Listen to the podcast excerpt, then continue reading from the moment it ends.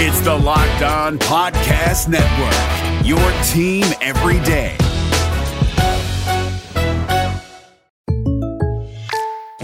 I know how to run a hair salon, but for small business insurance, I chose my State Farm agent. She's a small business owner too, so she knew how to help me personalize my policies.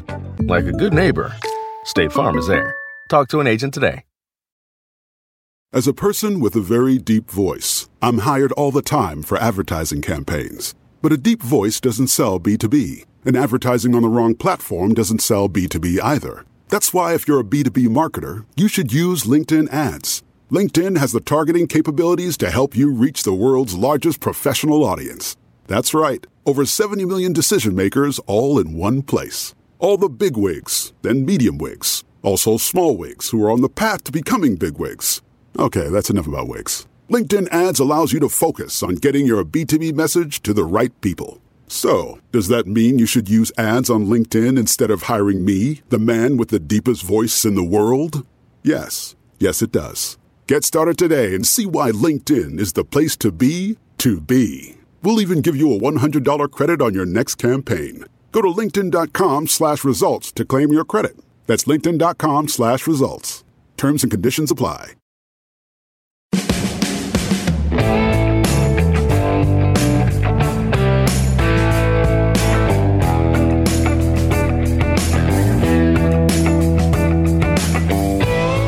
Welcome on into Locked On Cougars, your daily podcast focused on all things BYU sports. Proud to be part of the Locked On Podcast Network, which is America's number one daily podcast network. A lot to cover on today's edition of the show. Day two of BYU Spring Ball. We'll recap some of the things I saw yesterday during about the 30 or 40 minutes that the media was able to watch of practice. Day two of spring camp, still in only helmets, so have to still take things with a grain of salt, but we'll talk about some of the observations from that period. Also, we'll talk about the awards that were handed out in the West Coast Conference on the men's side of things. BYU saw a few players honored, but as expected, number one ranked Gonzaga pretty much swept every major honor in the conference. We'll talk about that as well. And then as as we always do, we'll catch up on everything else going on in BYU sports. A big home opening victory for BYU baseball. We'll recap it all for you on today's podcast. Thanks again for joining me for this Wednesday Hump Day edition of the show. Let's get going. This is Locked On Cougars for March 6th, 2019.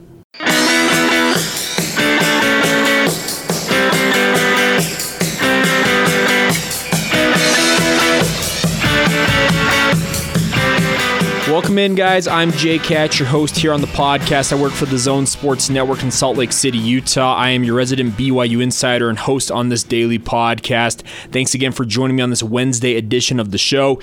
Day two of BYU Spring Ball is in the books. Uh, the Cougars will take today off before resuming practices tomorrow and Friday.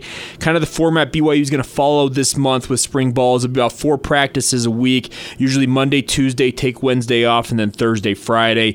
Uh, they may stretch things into a Saturday every so often, but the media observation portion of practice this week is officially over. We were allowed to observe Monday and Tuesday's practices and only helmets. They'll put the pads on tomorrow for the first time, shoulder pads. It's all part of the NCAA acclimatization period that BYU has to go through like every other team. So, uh, our next chance to catch the Cougars in action won't come until next week. So I've got some interviews lined up. We'll play throughout the rest of this week. I had a chance to catch up with uh, coaches like Ed Lamb and Steve Clark. Also chatted with Moroni Laulu Pututau about his recovery from his ACL tear a year ago. So we'll have some of those interviews filtered in throughout the week. Uh, today had a lot of inf- information I wanted to share with you about both BYU basketball and football. So we're going to forego an interview today, but we'll get back to those tomorrow. Some good good thoughts, especially from Steve Clark and Moroni with the tight end group. We talked about it last week as one of our burning questions. What does BYU do at tight end? Well, Steve Clark helps explain who is actually available at tight end, and then Moroni kind of gives an update on his health and what he believes he can do at the tight end position once he's able to play one again. So stay tuned for those later this week because it, it, was good to catch up with both of those gentlemen and also some great thoughts from Ed Lamb on the linebacking core and special teams. So, kind of some teases for you of stuff to look forward to over the next couple of podcasts. All right, let's break into what I saw yesterday during spring ball. We were out there, like I said, about 30 to 40 minutes. BYU went a little bit longer than anticipated just due to it looked like Jeff Grimes and the offensive staff was trying to get something figured out, I guess, with their calls. I don't know, maybe it was the players weren't running something correctly so they spent a little extra time in a team portion to end practice. So I'm not going to complain as a media member getting to watch more BYU practicing, but it was good to see uh, the three quarterbacks that were participating once again, getting the majority of the reps, if not all of them, were Joe Critchlow, Jaren Hall, and Baylor Romney. I thought yesterday Jaren Hall looked especially good. Uh, without pads on, it's hard to kind of gauge how guys are going to go. Uh, Kalani Sitake, I asked him yesterday about how much hitting this team would do. Uh, we had Ed Lamb on the Zone Sports Network last week saying that if they were an established player who had played a lot in games. Probably wouldn't be a lot of action in terms of live action for them this spring. But here was Kalani Sitake on how much hitting was going to go on in his mind this spring ball. We have to hit, you know, but we to get better. But I don't, I don't know. Um, this is going to be a different spring than it was last year and the year before, and so looking at the guys that we have and the things that we need to accomplish, um, I'll still that's kind of still up in the air on how, how physical we're going to be. But you have to you have to be physical. Um, especially the line of scrimmage with the O line, D line. So we'll, we'll see how much live work we get. I don't know if we'll be putting our quarterbacks to the live stuff, but then again, I don't know. We'll, we'll, see how it feels. Ask me on Thursday. Oh, you guys won't be there, right? No, not until next. Ask me on Thursday, guys. Just text me. There you go, Kalani Sitake. And he said, you heard him say it. I'm not sure about the quarterbacks, and I think it'll be tough to gauge a guy like Jaren Hall, who I mentioned before we played that clip. He looked very good yesterday, slinging the ball around. Um, if I'm not mistaken, he had a touchdown pass to Morgan Piper, who is a running back uh, to keep an eye on. Another one of those guys who's standing out early in spring. We'll see how he plays the rest of the year.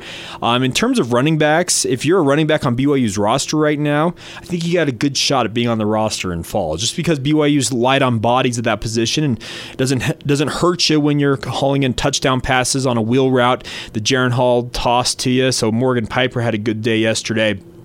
But Jaren Hall, in terms of his ability to scramble, make plays with his feet, I, I, it's gonna be tough to gauge how effective he actually could be unless they actually go live. I, maybe Kalani Sitake decides to reverse course and makes his quarterbacks lives at some makes his quarterback live at some point in spring ball. But Jaren Hall looked good yesterday. Baylor Romney had a good day as well. I have to say, uh, Gunnar Romney. A lot of people expected him to have a breakout freshman year. He was hampered by a hamstring injury early and just never really kind of got into the groove of things as a freshman holy smokes, yesterday at least, he looked like every bit the wide receiver or BYU fans and media have been hyping this kid to be. Hauled in multiple passes, caught a touchdown pass from his older brother Baylor, who's playing at quarterback and looked pretty good yesterday. But Gunnar Romney looked extremely polished. His routes were on point yesterday. He was pulling in everything thrown in his direction. So good good to see a guy like Gunnar Romney, who you expect to have a big year, to be a big time contributor in the fall, when a lot of other guys who are those uh, headliners or the big contributors are out for spring. Good to see Gunnar Romney stepping up and playing extremely well. So that's some of the notes from the offensive side of things. On the oh, and one other note, uh, Kavika Fonua. Uh, of course, is, uh, was a guy that was very much in the mix for the running back position in 2017.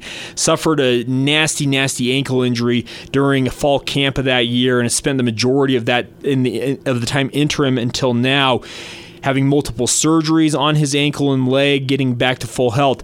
Well, he's out there now and playing, and it looks like he's got a little bit of his burst back. So we'll see what happens with Kavika Fonua. I mentioned running backs. If you if you're a running back on this roster, it definitely could help. And if you get anything out of Fonua, him being healthy, that very much could help with the depth issue that BYU seems to have at that position. So good to see Kavika Fonua.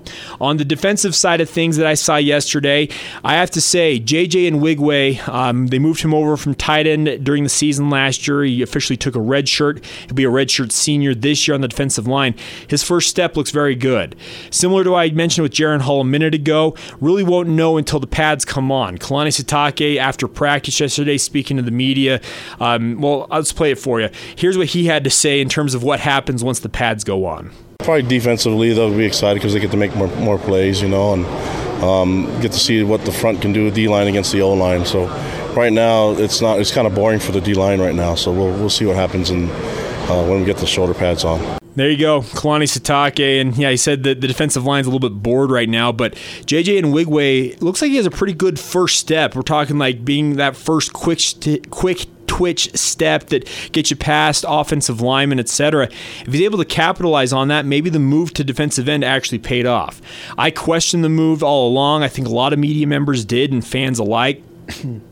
but we'll see. Uh, I really want to see with pads on. Zach Dawes also moved from defensive tackle out to defensive end, and he's looking like he's trimmed down a little bit. So this defensive line, I'm interested to see next week when we finally have a chance to go watch practice again, see them actually in pads, see them actually going one on one, etc. with offensive linemen. We'll see how good they look. But in terms of just being able to do what they can do in helmets, the defensive line looks pretty good. Um, Langi Tuifua, a guy that BYU fans I think expected to play defensive end, be a pass rusher for BYU. I really feel like he might be going the same route that Sione Takitaki does. He hasn't really been able to put on the weight that's requisite to play defensive line, defensive end in BYU's scheme. They usually like guys like 260, 270 pounds.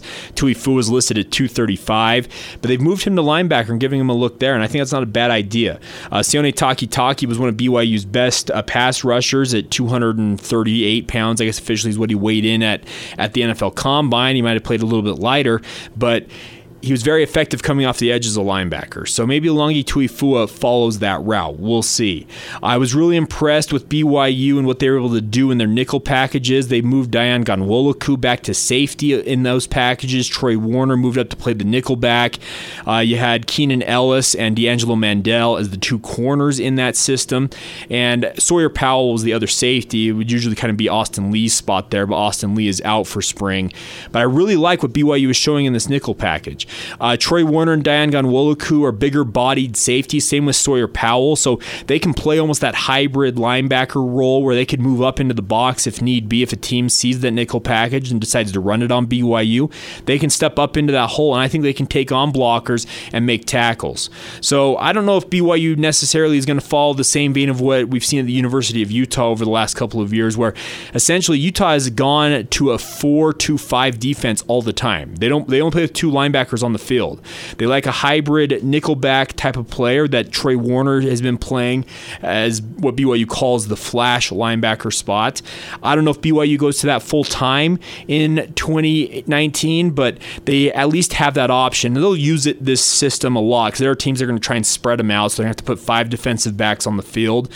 But early on in spring ball, that versatility I think that they're working on very much could be a, a benefit come the season because if you can get guys working together, working as a unit, and you're able to play almost a base package of nickel and you still are able to hold up against the run, it only makes your defense all the more effective. So there you go. Some of my thoughts on the defensive side of things. Uh, plenty of other things to keep an eye on. We'll be updating you as we go out to practice, etc. Like I said, I've got some interviews uh, piled up that we'll be playing over the next couple of days. But I felt like today I had a lot of notes to get to, and I also wanted to talk some BYU basketball with the West Coast Conference Awards that we'll talk about next. So we'll get to those interviews later this week. And excuse me and let you hear uh, from guys like Ed Lamb, Moroni Laulu Pututau, and also Steve Clark. So stay tuned for all of that. We'll step aside here, come back on the other side, talk about those West Coast Conference Awards, BYU players being honored for their play in conference play. That's the one clarification when it comes to the WCC Awards. It's all based just on conference play. We'll talk about Gonzaga sweeping the major awards and BYU where they were placed as well. That's all coming up next, right here on Locked On Cougars. It's Kubota Orange Day. Shop the year's best selection of Kubota tractors, zero turn mowers, and utility vehicles, including the number one selling compact tractor in the USA. And now through June 30, get 0% APR for 84 months or up to $3,300 off select compact tractors. See the details at KubotaOrangeDays.com. Your family, your land, and your livestock deserve equipment they can count on. So find your local dealer today. That's KubotaOrangeDays.com.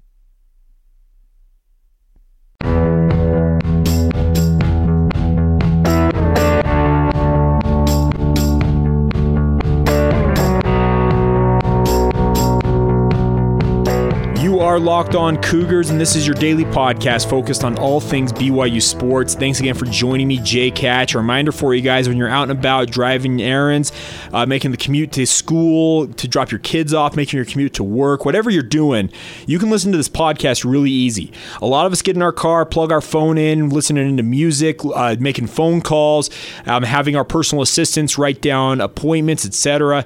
Well, that personal assistant can help you listen to the latest in BYU news with Locked On Cougars. All you have to do is tell it play podcast Locked On Cougars, and while you're in the car, you can get up to date with this daily podcast focused on all things BYU. Uh, appreciate your guys' continued support of the podcast. It is absolutely a blast to bring it to you each and every day, and I would encourage you guys to use that. Use that personal assistant and tell it play podcast Locked On Cougars, and you'll always be up to date with everything with BYU because that is our goal is to make sure that you are up to date every day with everything going on in BYU sports. All right, let's move over to, move over to basketball now. The West Coast Conference announced their uh, season awards, I guess the conference awards, and as expected, the number one ranked team in the country, Gonzaga, swept the major awards. Player of the year went to Rui Hachimura. He's been a, been a fantastic player all year long, the forward, and Gonzaga did this without um, Killian Tillie, who might be actually, in my opinion, maybe the best player on that roster. But Rui Hachimura, uh, very consistent in conference play, put up big numbers. He wins Player of the Year. Coach of the Year, unsurprisingly, goes to Mark Few, head coach of Gonzaga. Defensive Player of the Year goes to Brandon Clarke, who's just an absolute terror on the interior for Gonzaga, a two way player, a true shot blocker, and also just a menace when it comes to rolling towards the basket. And conversely, him coming over from San Jose State as a transfer, he also wins Newcomer of the Year. So a clean sweep goes to Gonzaga, and that's not all that surprising. They're the number one ranked team in the country. They were undefeated in West Coast Conference play, absolutely obliterating teams Santa Clara, BYU, St. Mary's.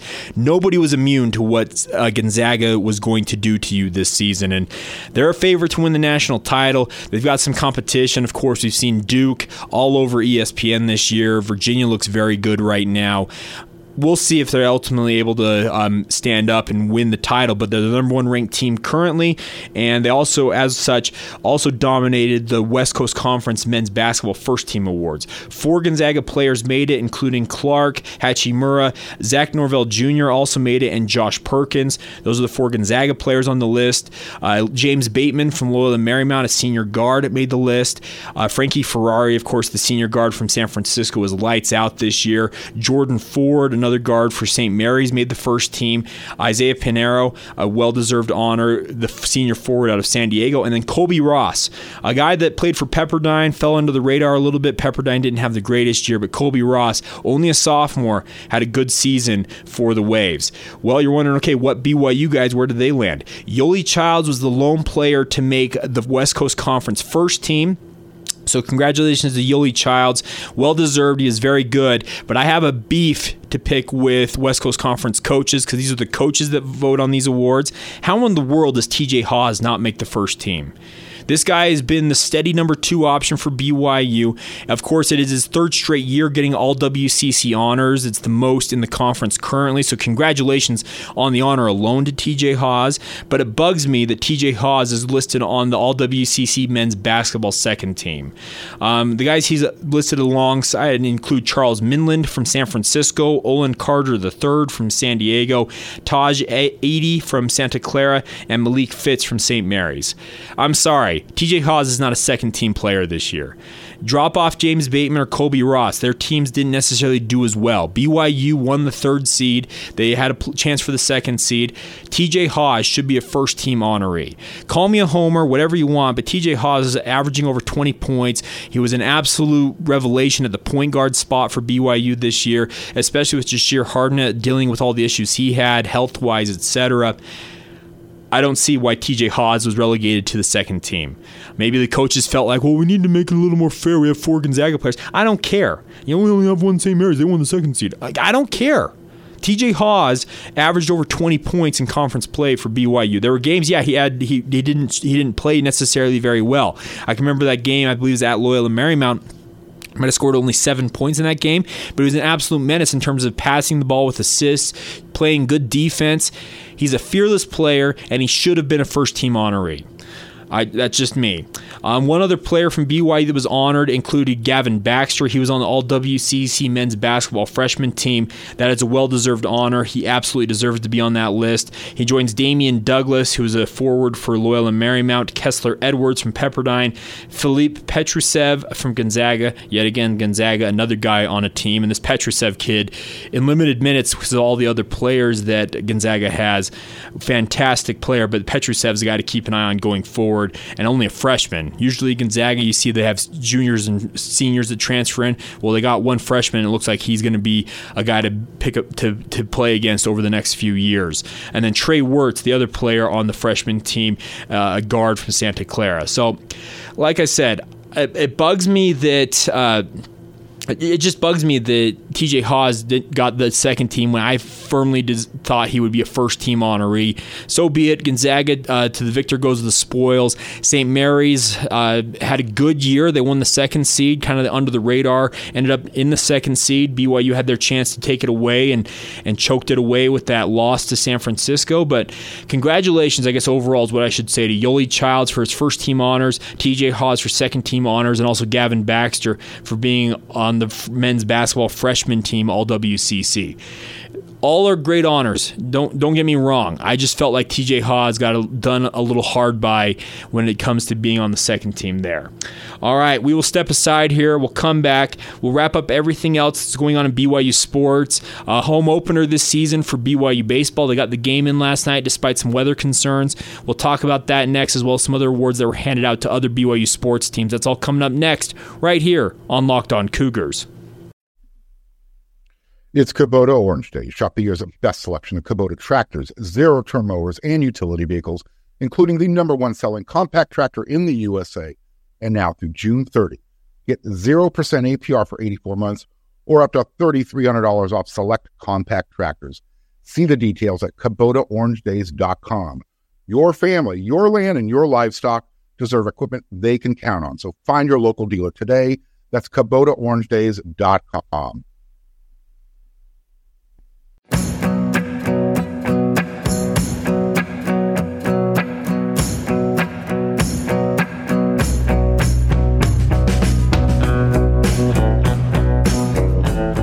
Welcome back as we close out today's edition of the show. A reminder for you guys do use your personal assistant when you're out and about in the car. You can listen to this podcast and always be up to date on BYU sports.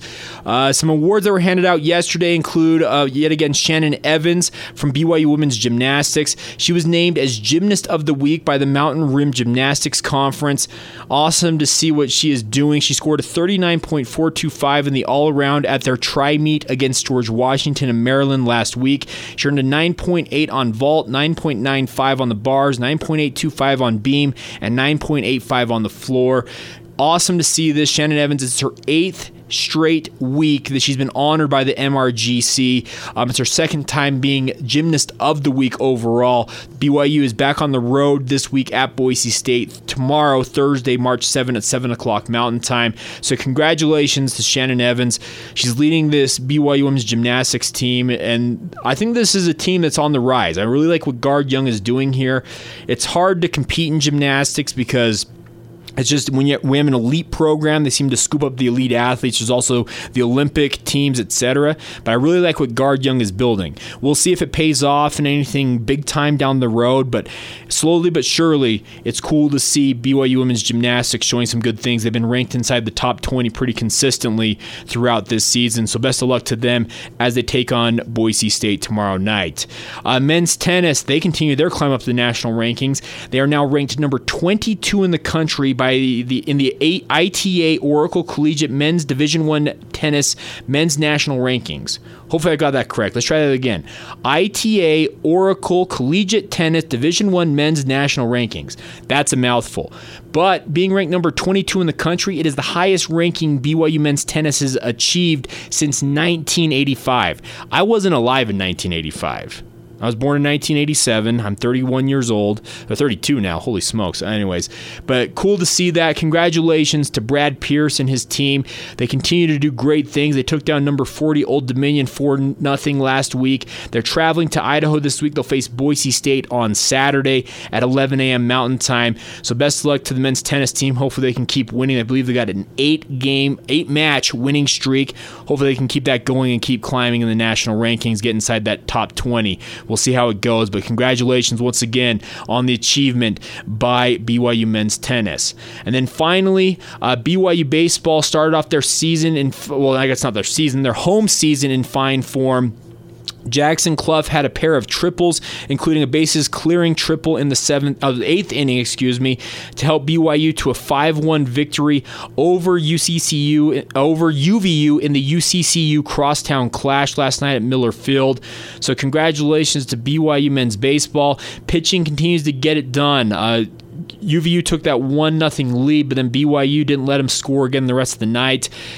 I've said it before and I'll say it again. Pitching is at a premium in the collegiate game. BYU made some changes with their pitching staff and their coaches that were helping with the pitching staff in the offseason. And at least early on this season, BYU off to an 8 and 3 start awesome to see that. Uh, Reed McLaughlin got the win yesterday uh, with his 1.1 innings pitched, had one strikeout there, and it's just it's cool to see pitching for BYU paying off in a big way. Hopefully it holds up. Hopefully guys stay healthy because if they do, BYU very much could be in the mix in the West Coast Conference coming up later this season when they begin conference play.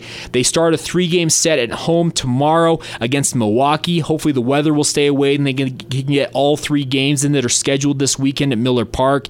The nice part is with that new turf field, with snow, rain, etc., they actually can still play games because guess what? Infield dirt ain't getting wet because it's a turf field. I know some people were upset about that when BYU installed it, but I actually thought it was genius what BYU did. Oh, excuse me. Actually, it's a four game series. So it starts tomorrow, Thursday, March 7th at 6 o'clock Mountain Time. They'll play a doubleheader on Friday and then the final game on Saturday. So actually, four chances to see the Cougars against Milwaukee this weekend at Miller Park. Get out and enjoy it. I know it's early in the year to be enjoying baseball here along the Wasatch Front, but the nice part is with BYU in that field, they can get those games in, and I think it's awesome to see that. So congratulations to the team on winning that opening, the home opener against UVU, and hopefully they can win the other four games this week and continue to build their record here in the early season. All right, there you go. That's the podcast for today. Thanks again for joining me. We will be back tomorrow, uh, talking as we always do about BYU sports. I mentioned we have got have some interviews from BYU spring ball that we'll get to. We've got to be start looking ahead to BYU basketball as they get ready for their quarterfinal matchup. Who are they going to play? Well, we start to find out tomorrow night when the West Coast Conference tournament starts off with the first round with the 7 through 10 seeds squaring off. We'll start to kind of get an idea of, okay, who can BYU potentially match up against. We'll get you ready for that. We're scheduled to be able to meet with the basketball team on Thursday. We'll have some interviews for you to preview those games over the weekend. And here's hoping that BYU basketball can make a run to the West Coast Conference final, ter- final game and theoretically against number one Gonzaga. We'll see how it all goes and we'll track it for you as we always do right here on this daily podcast focused on all things BYU. With that, I'll sign off. Thanks again for joining me. I'm Jake Hatch, and this has been Locked On Cougars for March 6th, 2019.